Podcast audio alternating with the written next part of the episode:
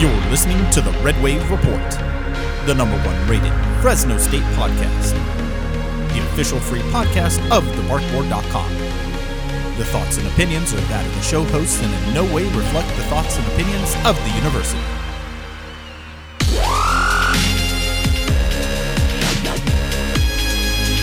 Welcome back, everyone, to another edition of the Red Wave Report. I'm Lucio Reek, your host of the show, being joined, as always, by the publisher of the Barkboard, Mr. Jackson Moore. And Jackson, how's it going? It's been quite a while.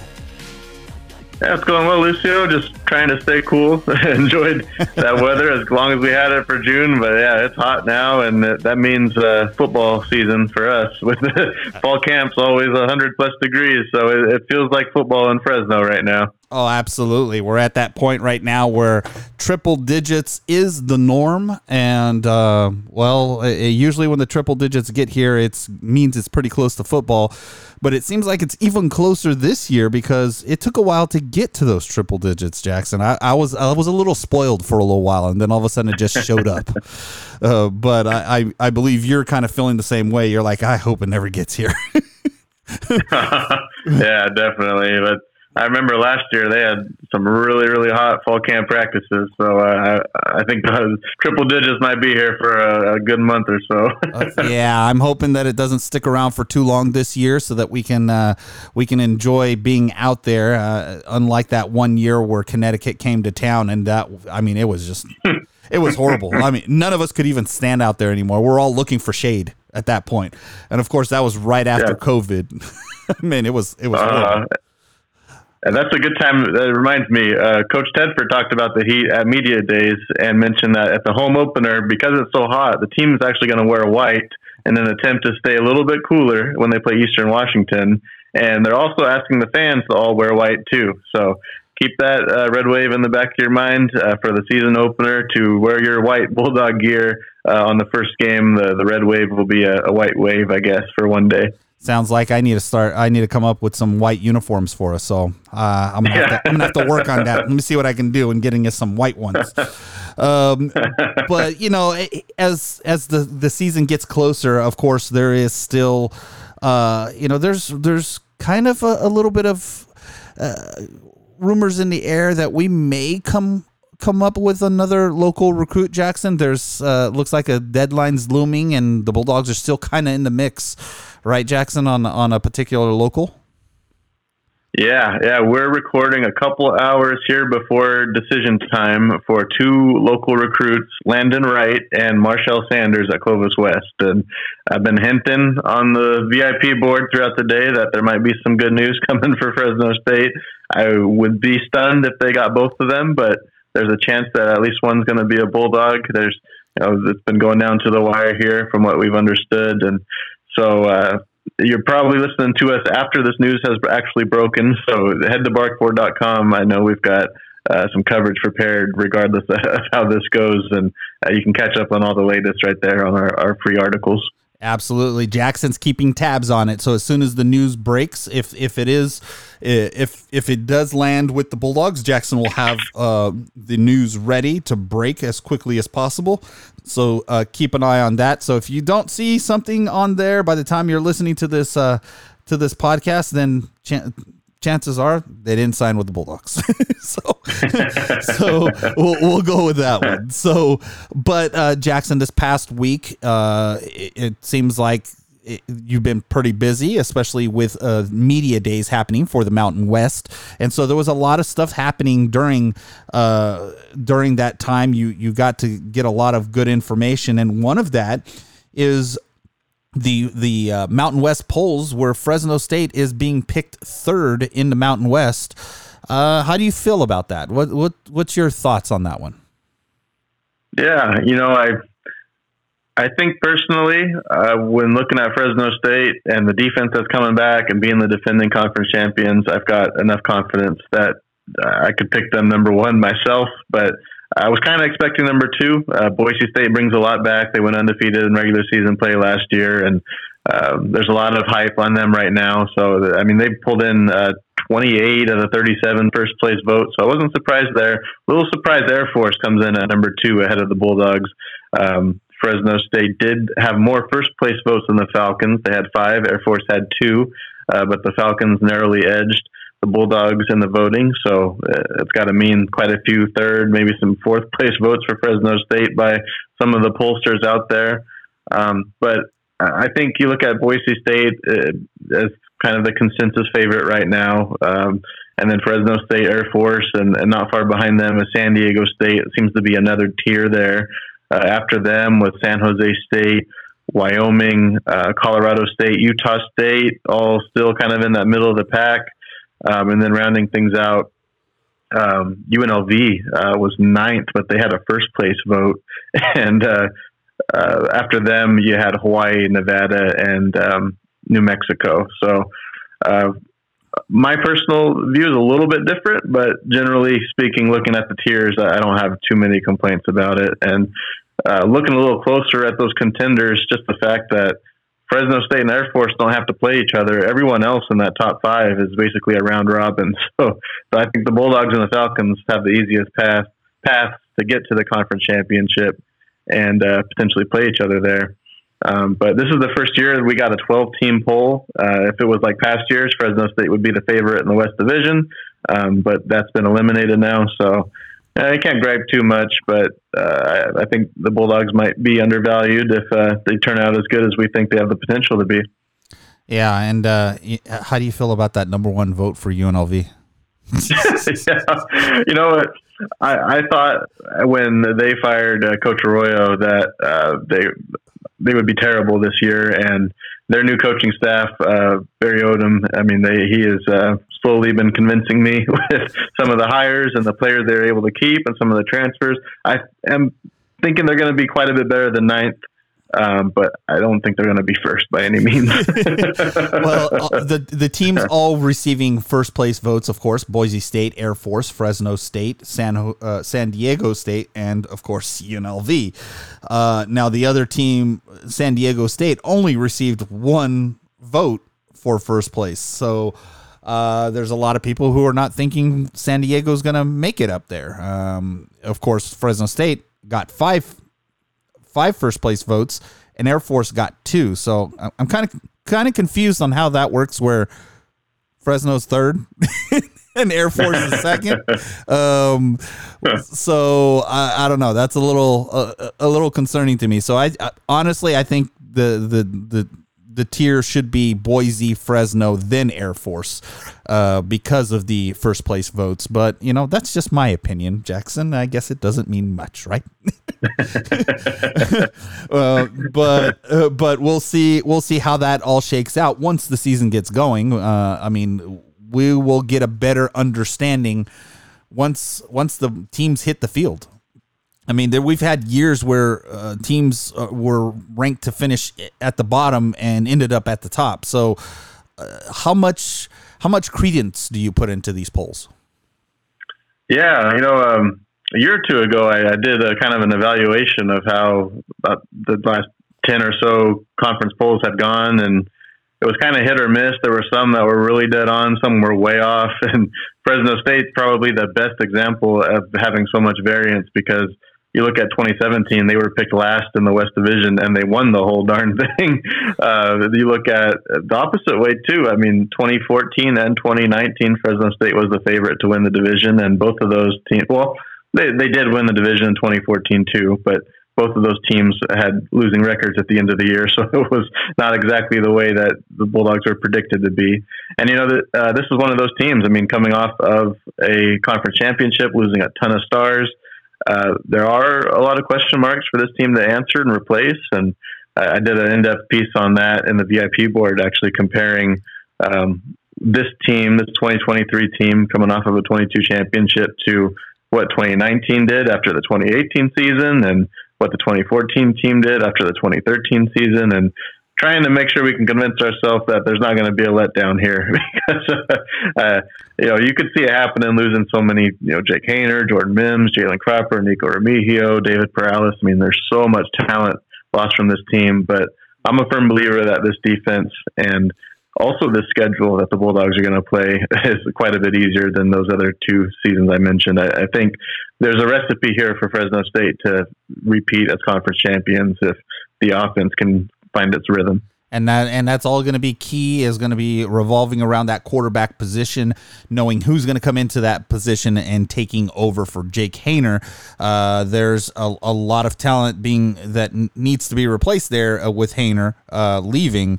So uh, you know tedford and company is going to be doing their evaluation to see who's going to be going to be the best player to fit that position any front runners uh, that you think right now jackson because I, I right now it's between two i believe yeah, that that was an interesting quote from Coach Tedford. I got a piece on the free side about what he said about the quarterback battle and the offense, and um, the belief has been that it's three to four guys that are going to have a legit chance. Joshua Wood, who redshirted last year, and Jaden Mandel, the true freshman, both vying for the job, but Tedford kind of narrowed it down to the two main guys in his quotes, which is not too big of a surprise by what we anticipate it's going to be, but it was just kind of a surprise for him to, to word it that way. That it's Mikey Keene and Logan Fife, and my personal belief is that Mikey Keene is going to end up being the guy. I, I, would be shocked if it goes otherwise, but um, Logan started the four games last year. First two weren't pretty. The second two uh, were two big wins for the team. A, tough one over San Jose State, and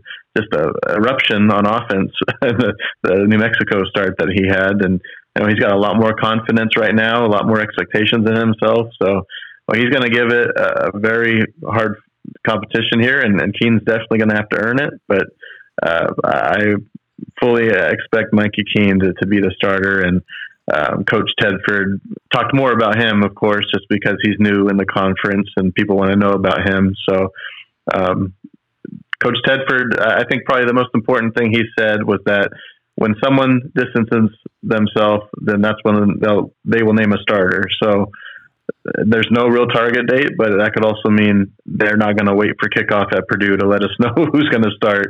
Uh, if someone is having a great first two weeks of camp, they might shut it down, name a starter, and um, then we'll know well ahead of time who it's going to be at Purdue. Yeah, absolutely. And but uh, you know, just watching uh, some of the play between the two quarterbacks, I don't know, Jackson. I, I Fife looked a lot better during that spring uh, showcase. Uh, I'm, uh, I don't know. He he may come and surprise a lot of people. I don't know. we'll see. We'll, we'll see if I'm being uh, uh, just a little optimistic about Fife here. Uh, but he did get a lot of uh, play time under his belts uh, last season by necessity. So that might have given him a little bit of an edge of already working in this office offense. So we'll see. We'll see how that that progresses. Now, Coach Tedford not only talked about the offense and and certain things, but he also talked about the defense and and what else. You know, what what did he really talk about there, Jackson?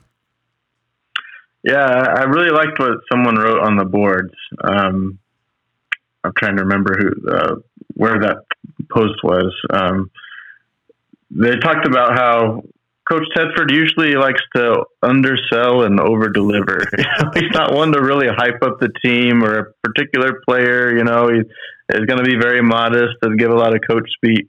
Coach speech, but uh, the quote he gave about the defense was that uh, he was asked, "Are they one of the best defenses in the nation?" And he replied, "I truly believe that we are one of the best defenses in the nation." And then he talked about losing some pieces like a David Perales, but by all the pieces that they've added, that this de- and most importantly for the defense, the fact that it's year two under Coach Coyle instead of year one, uh, they're not starting from scratch like they were last year. It's uh, the, all these returners have the defense down, but he said this defense he thinks is even better than they were last year based off of all that. So um, a lot of confidence, a lot of praise for this defense. Uh, I, I'm all in about it. You look at the last four games; they only allowed nine points per game, which is astonishing. And then it's even crazier when you look at when some of those scores were. Boise State scored in garbage time. Nevada scored 14 points. The game was over before they scored any of those points. One of them came in the last two minutes. Um, Wyoming was a shutout. Washington State scored one legit touchdown. So, um, I mean, they've only given up like one real touchdown in meaningful time in the last four games.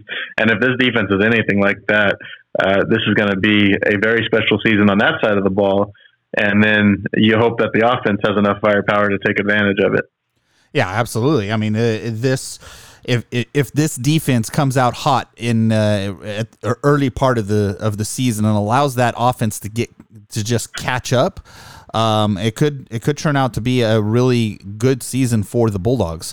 Now, granted, there's the all the question marks on offense, but if they can get all those sorted out, it, it should be a pretty decent season for the Bulldogs, uh, and possibly another run at a, a Mountain West title and uh, and an, an, another huge bowl game. So uh, we'll see how how that translates on the field once uh, once things start to settle in and things get rolling.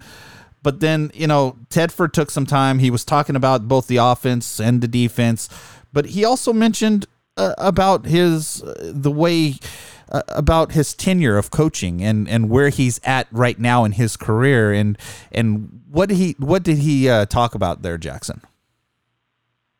Yeah, so I mean, he said that he's feeling really good. He said he feels the best about he's ever coached in a long time. He said he feels he could go another decade as a head coach, pres- presumably at Fresno State. And that surprises you know, those, us. We were thinking what five years. I mean, after seeing what happened before, I mean he he goes three years and has to step down with the health concerns. I mean, it was so abrupt and unexpected after the way the first two years went that you know you just kind of I think uh, if you're a Bulldog fan, kind of count yourself fortunate for each year you can get with Tedford.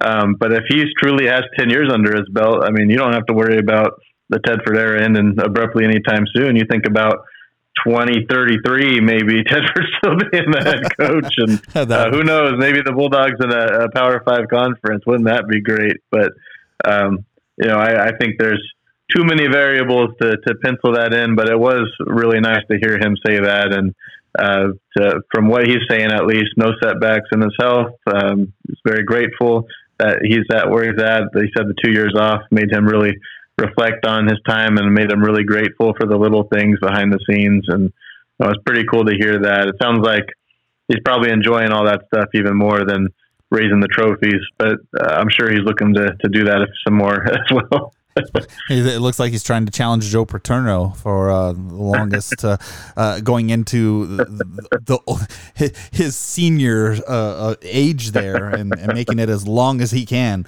Uh, but it, yeah, it's it's good to hear that he feels very healthy, feels very energetic.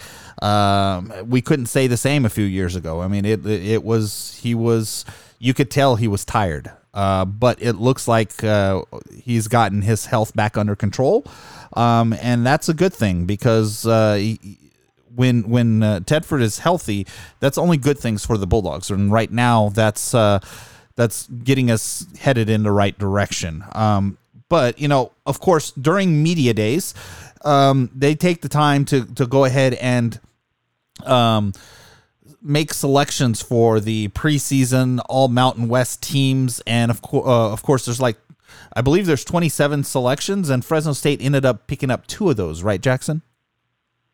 Yeah, you know, I'm not the biggest fan of the way that they do it. Um, of course, I also cover some Pac-12 stuff for 24/7 Sports, and they have a first team, they have a second team, they have honorable mention. So a lot of players get recognized, and there's uh, stories for everyone to to write there. Uh, but the Mountain West just did one single team. Uh, offense, defense, special teams, first team, no second team picks, no honorable mention. So uh, that narrows things down quite a bit, and they got least Fresno State with two picks. Uh, the picks were Devo Bridges on the D line and Mose Vavao on the offensive line.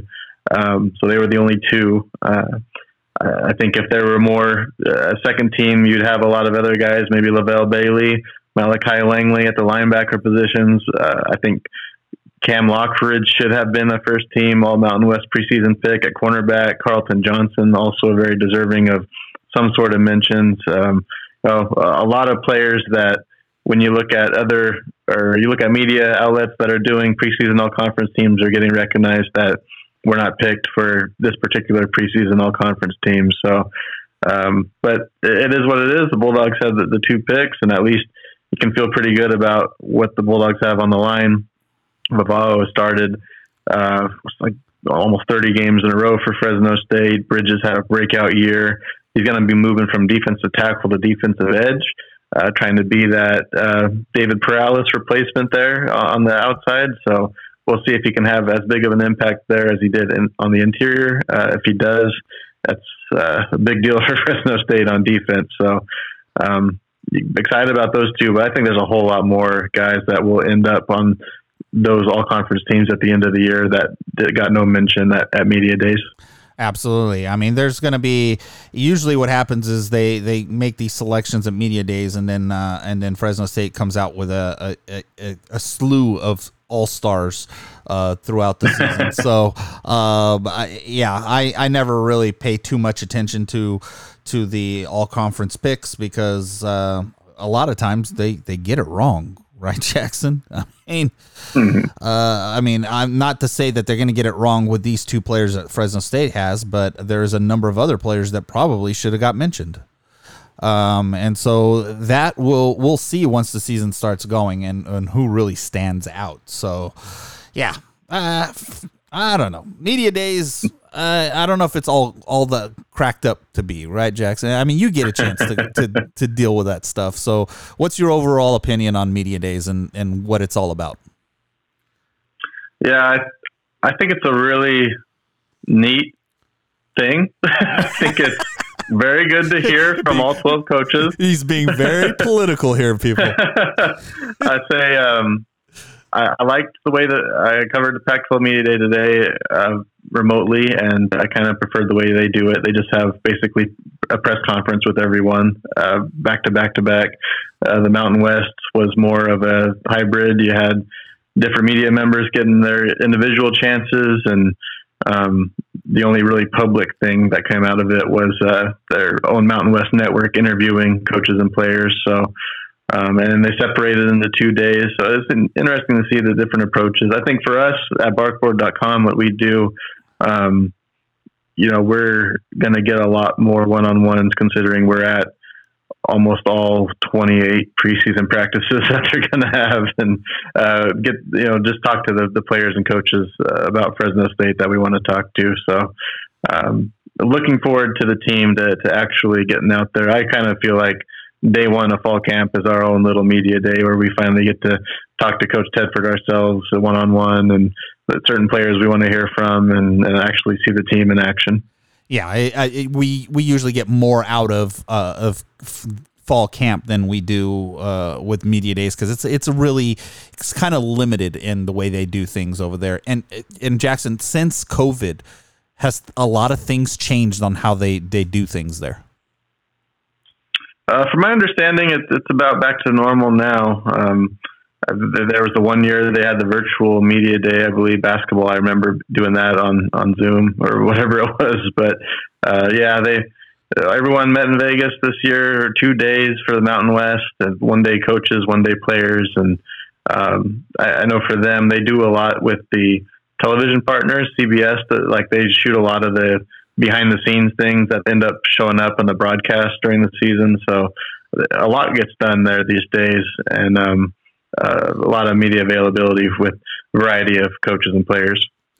Yeah. So yeah, things things seem to finally everything is seeming to get back to normal. Um, I don't think uh, there's much much of a hangover from COVID, other than I think we're getting close. Are are we done with the super senior years, Jackson, or or is there? one more year of that. I, am kind of yeah. There's a couple more of those. I mean, when you if you were a freshman in 2020 and then you redshirt in 21, uh, then you can play through 25 as a six year senior. So, oh boy, a couple more years of that, and uh, we see that impacting the transfer portal too. Uh, a lot of you know, there's an overload of players, and there's a lot of graduate transfers that might just want to do something else with their sixth year. So uh, I think that'll cool some of the portal stuff off after 25. here's here's an off off the wall kind of a question. What if they end up liking this whole super senior thing? Do you think they might they might do something to kind of mimic that whole situation?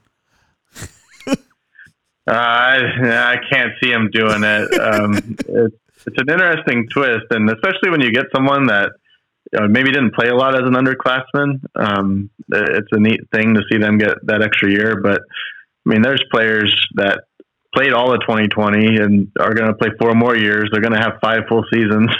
yeah. Uh, you, know, you, you, don't want to. There's they're not going to create a system where someone can play five years in a row at a certain school. I don't think. Well, they may add a whole nother year of eligibility. You never know, Jackson. they may like it so much they'll add another year. We'll see what happens. Uh, but you know, with that being said, of course, we're, we're going to start heading into the next portion of our show, and that's and that's touching upon recruiting. And I know we opened it up with a couple of locals that may end up committing or may not committing to Fresno State. But in the past few weeks here, we have had other uh, players commit to Fresno State um, since our last podcast. And so, uh, why don't we take a chance to kind of go over those? I believe you said there was three local commits that happened since the last time we had a podcast.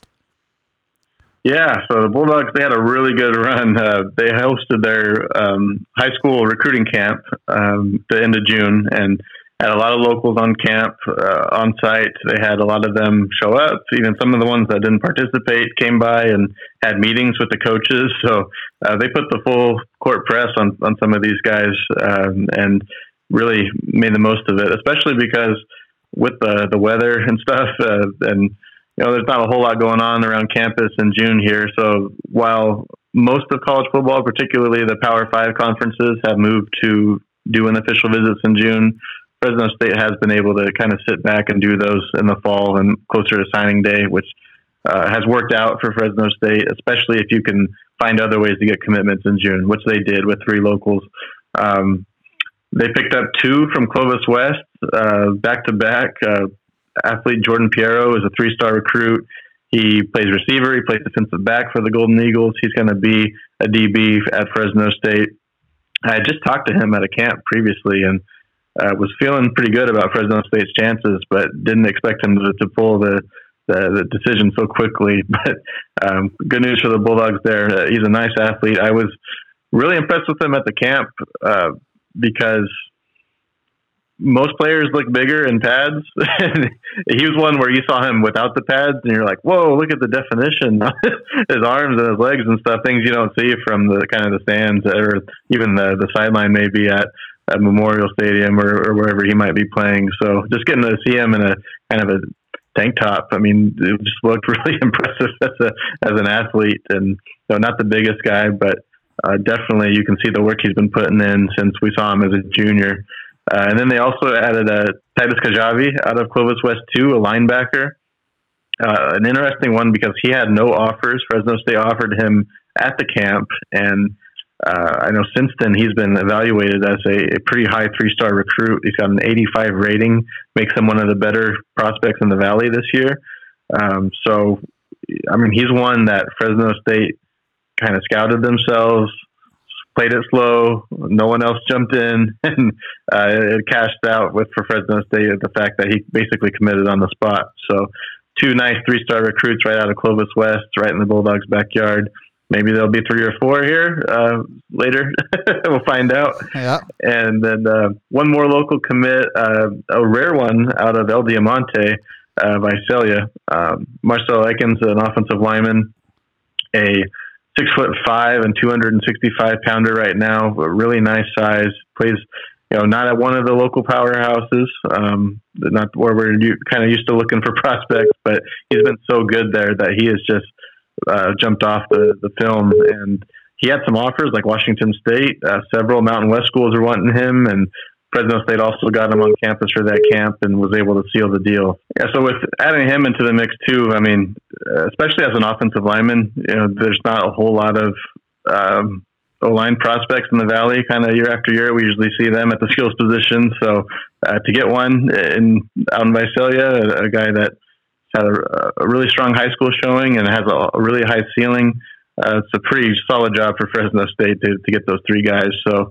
when you're looking at with them, I mean, they kind of rank as number four, five, seven in the Valley, and they have a chance to, to get a couple of the guys in the top three between Wright and Sanders deciding today, Logan Stute at Buchanan. Those are the top three guys. So, I mean, this could be a class that is really dominant in landing all the top Valley players. Uh, there's no huge five or four star guy in the Valley, but a couple of them are, are very high on the three star end, and this could be a, a really nice class for Fresno State and really centralized to, to, the Valley, which would be big for, for Fresno State and you know making the, the green V represent what it does.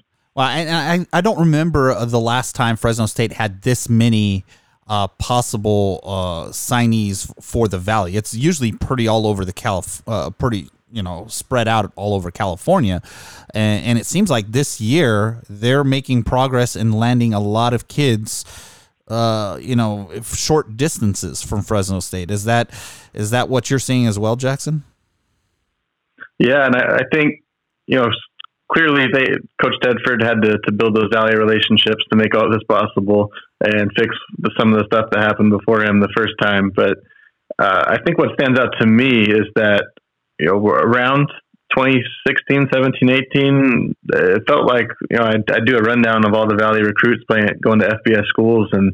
It felt like there would be 15, maybe sometimes up to 20, maybe a little less. And I think COVID really hit the Valley in a way that a lot of other places didn't feel in California because the Valley recruits, especially, a lot of them need to get on the radar at these camps at you know their freshman sophomore seasons to get those films out there and uh, get on the radar. And I think a lot of players just kind of miss that window. And so, um, you know, with some players missing a season or, or two, uh, we didn't see as many catch on on the radar. And Fresno State, I think, did a really good job of getting the ones that they did. It seemed like they would get two out of the three of the top guys the last couple of classes, maybe three out of five or six, but there wasn't a deep class of local recruits. And, and I think now we're seeing that come back now that the 2024 class has, has almost been made whole with uh, several years of being able to, to go out of the valley and do camps and, and get their film out there. So, I mean, it's perfect timing for Fresno State to be in such good regards with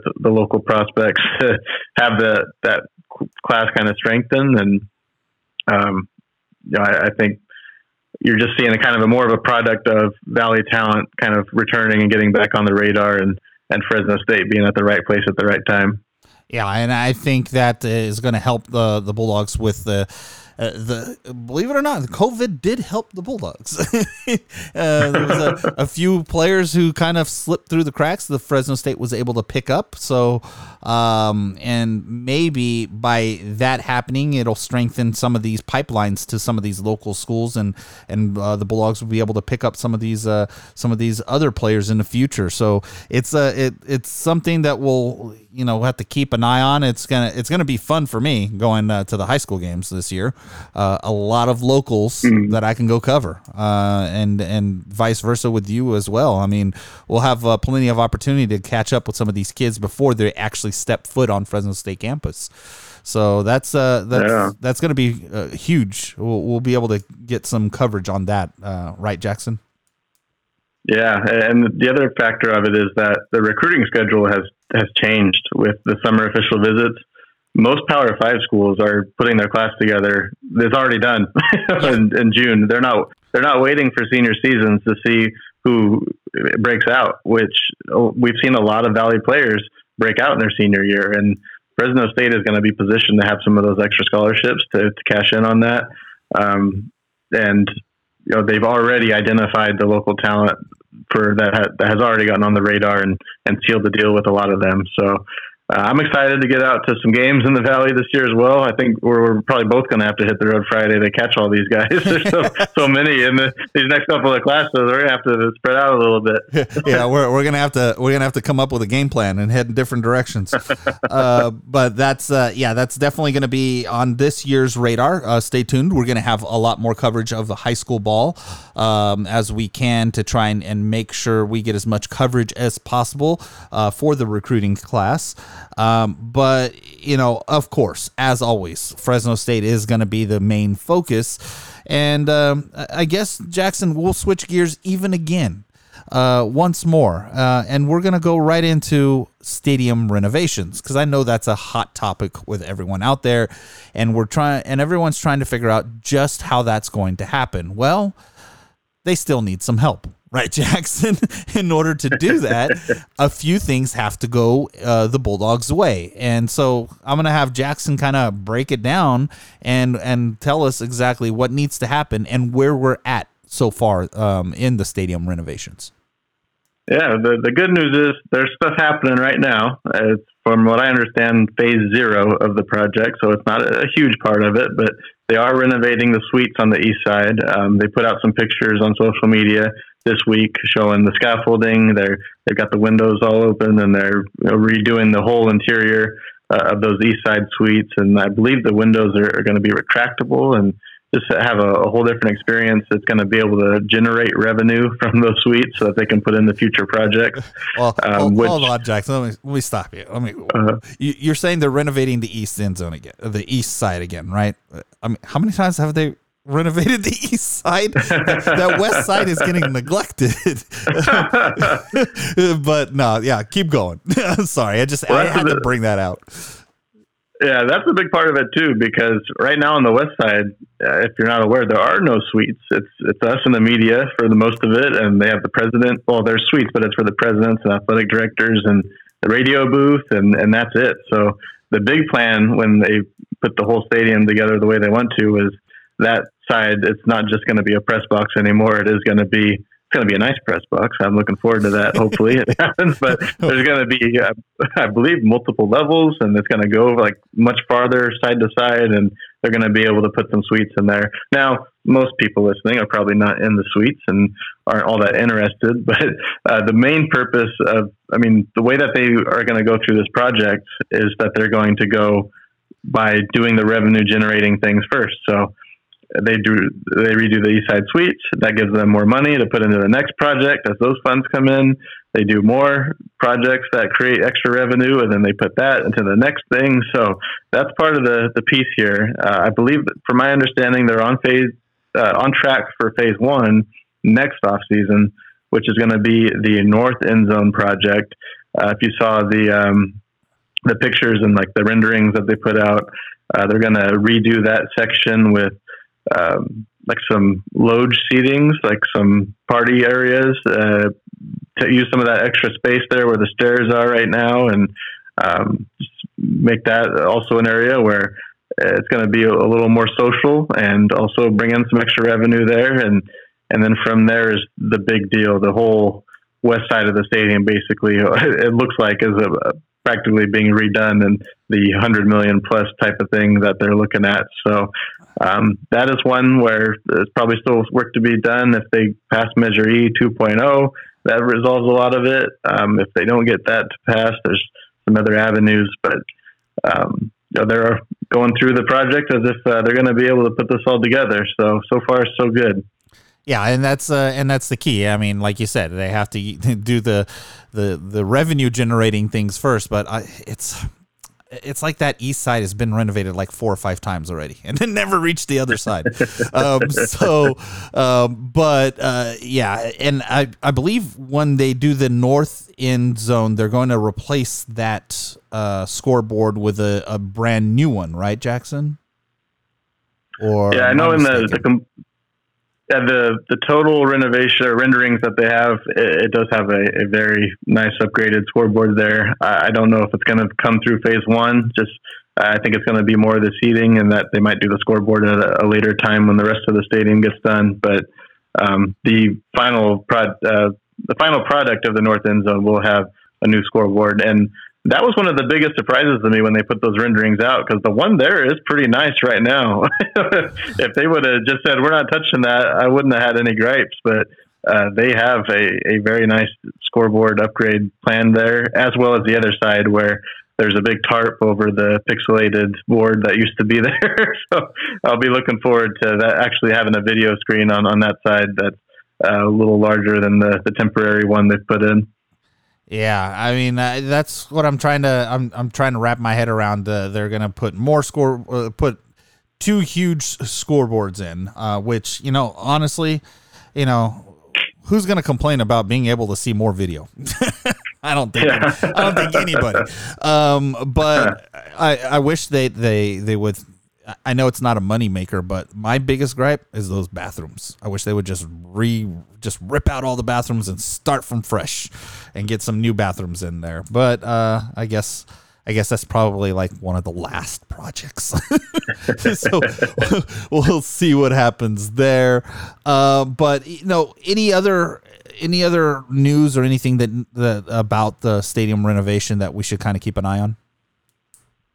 Yeah, that's that's a big piece right now. Is doing those East Side suites. They're they're going to look very nice when they're done, um, and then there should be some other things going on. Usually at fall camp, uh, we just see things that don't really get announced, the little things that, that they're upgrading or improving around that maybe you don't even notice based on where you're sitting, but we usually squeeze those into our, our insider practice reports, the upgrades that we are seeing, you know, over the years, they've changed out the lights and the speak, some of the speakers and some of those smaller things, but uh, we'll be keeping an eye out for any other uh, projects on the stadium right now. Now, can they fix the cell phone towers?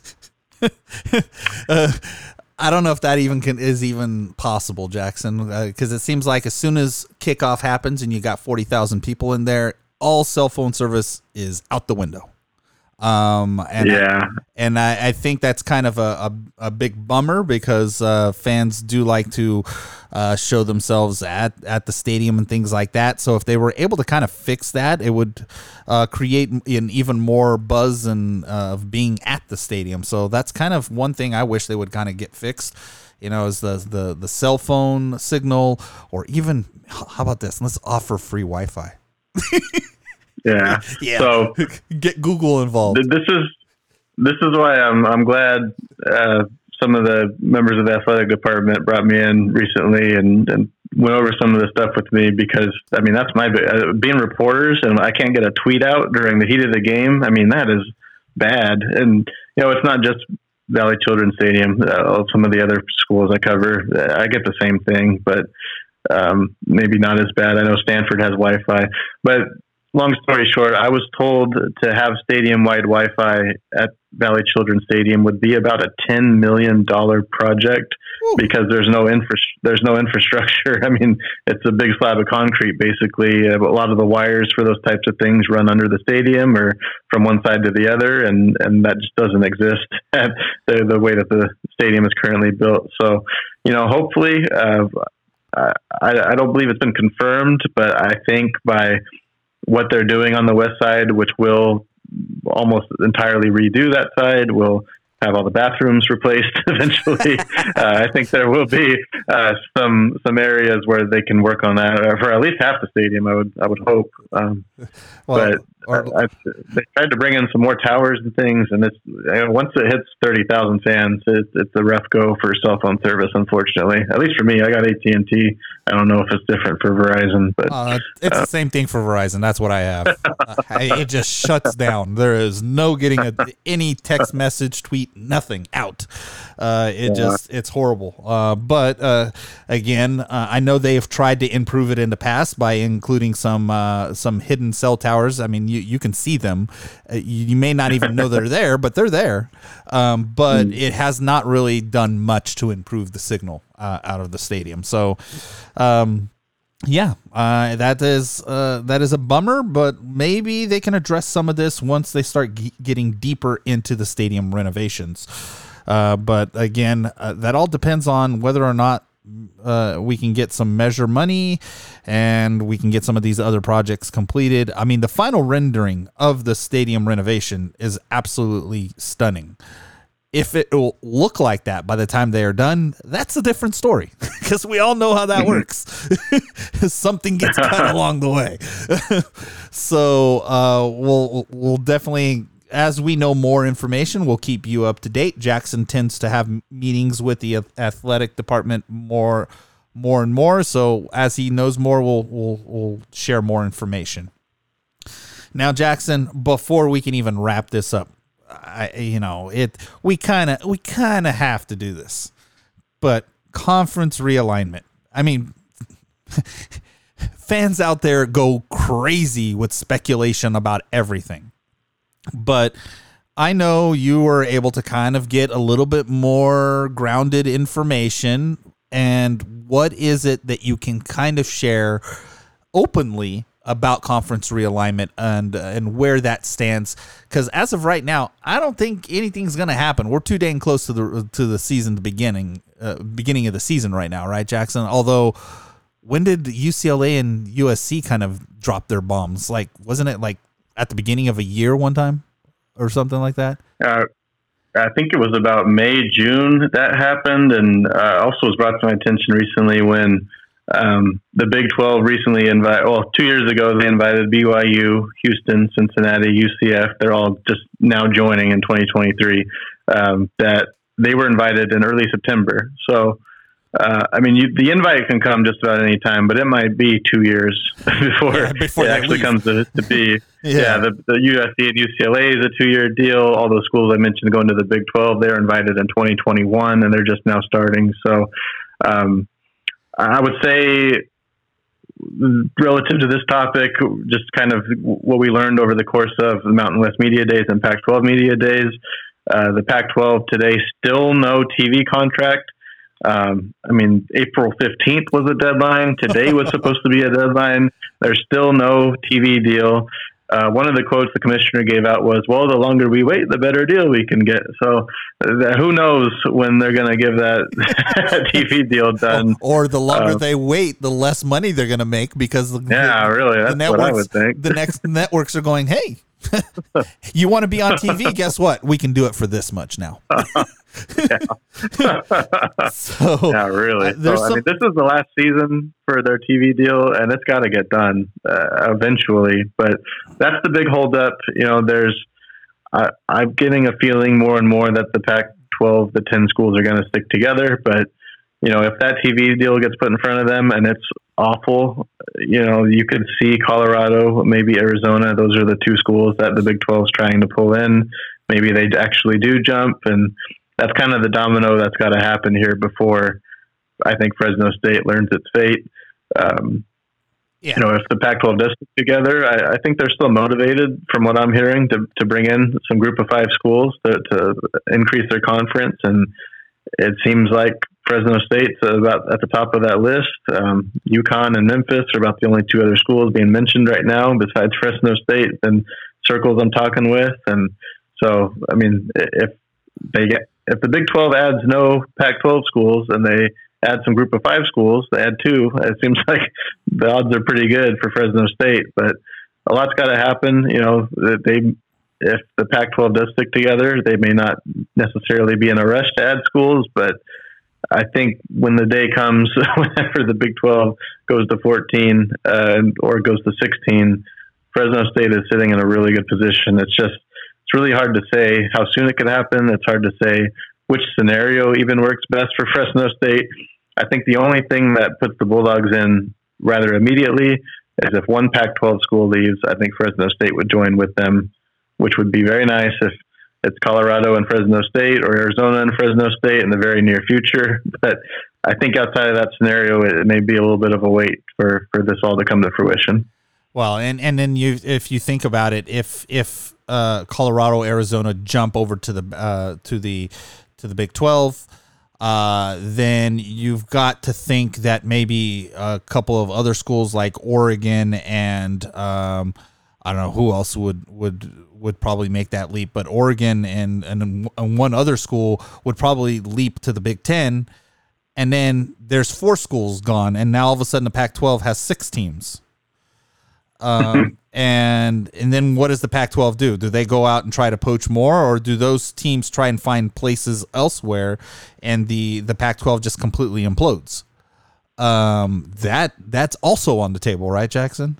I mean, uh, yeah, I think there's a lot of stubborn schools in the Pac-12. Cal and Stanford, the, they want it to exist the way it does uh, Arizona State and Utah have emerged as those schools. They don't seem to have any interest of any other reality except being in the Pac 12. Oregon State and Washington State got nowhere to go. Uh, so you've got six teams that are, are pretty uh, you know, rock solid. Um, Oregon and Washington would go to the Big Ten right now if they could, but the, the invitation hasn't come yet, and you know it may take them a while. So that's where this whole thing gets a little confusing to me because the the sentiment I'm hearing is that Colorado and Arizona are both hesitant to um, break up the conference, while USC and UCLA already did it. and it could happen some more if Oregon and Washington get that Big Ten invitation. So um, I think the Big 12 has really locked in on those two schools alone in that conference, and um, that they are eh, whether or not they get those, you know, they're they're ready to look at some Group of Five schools too, and and that's where Fresno State's in a really good spot. Well, we all know where this this is all going to revolve around, and it's uh, it goes back to the to the to the quote famous quote from the Jerry Maguire movie, and it's "Show me the money."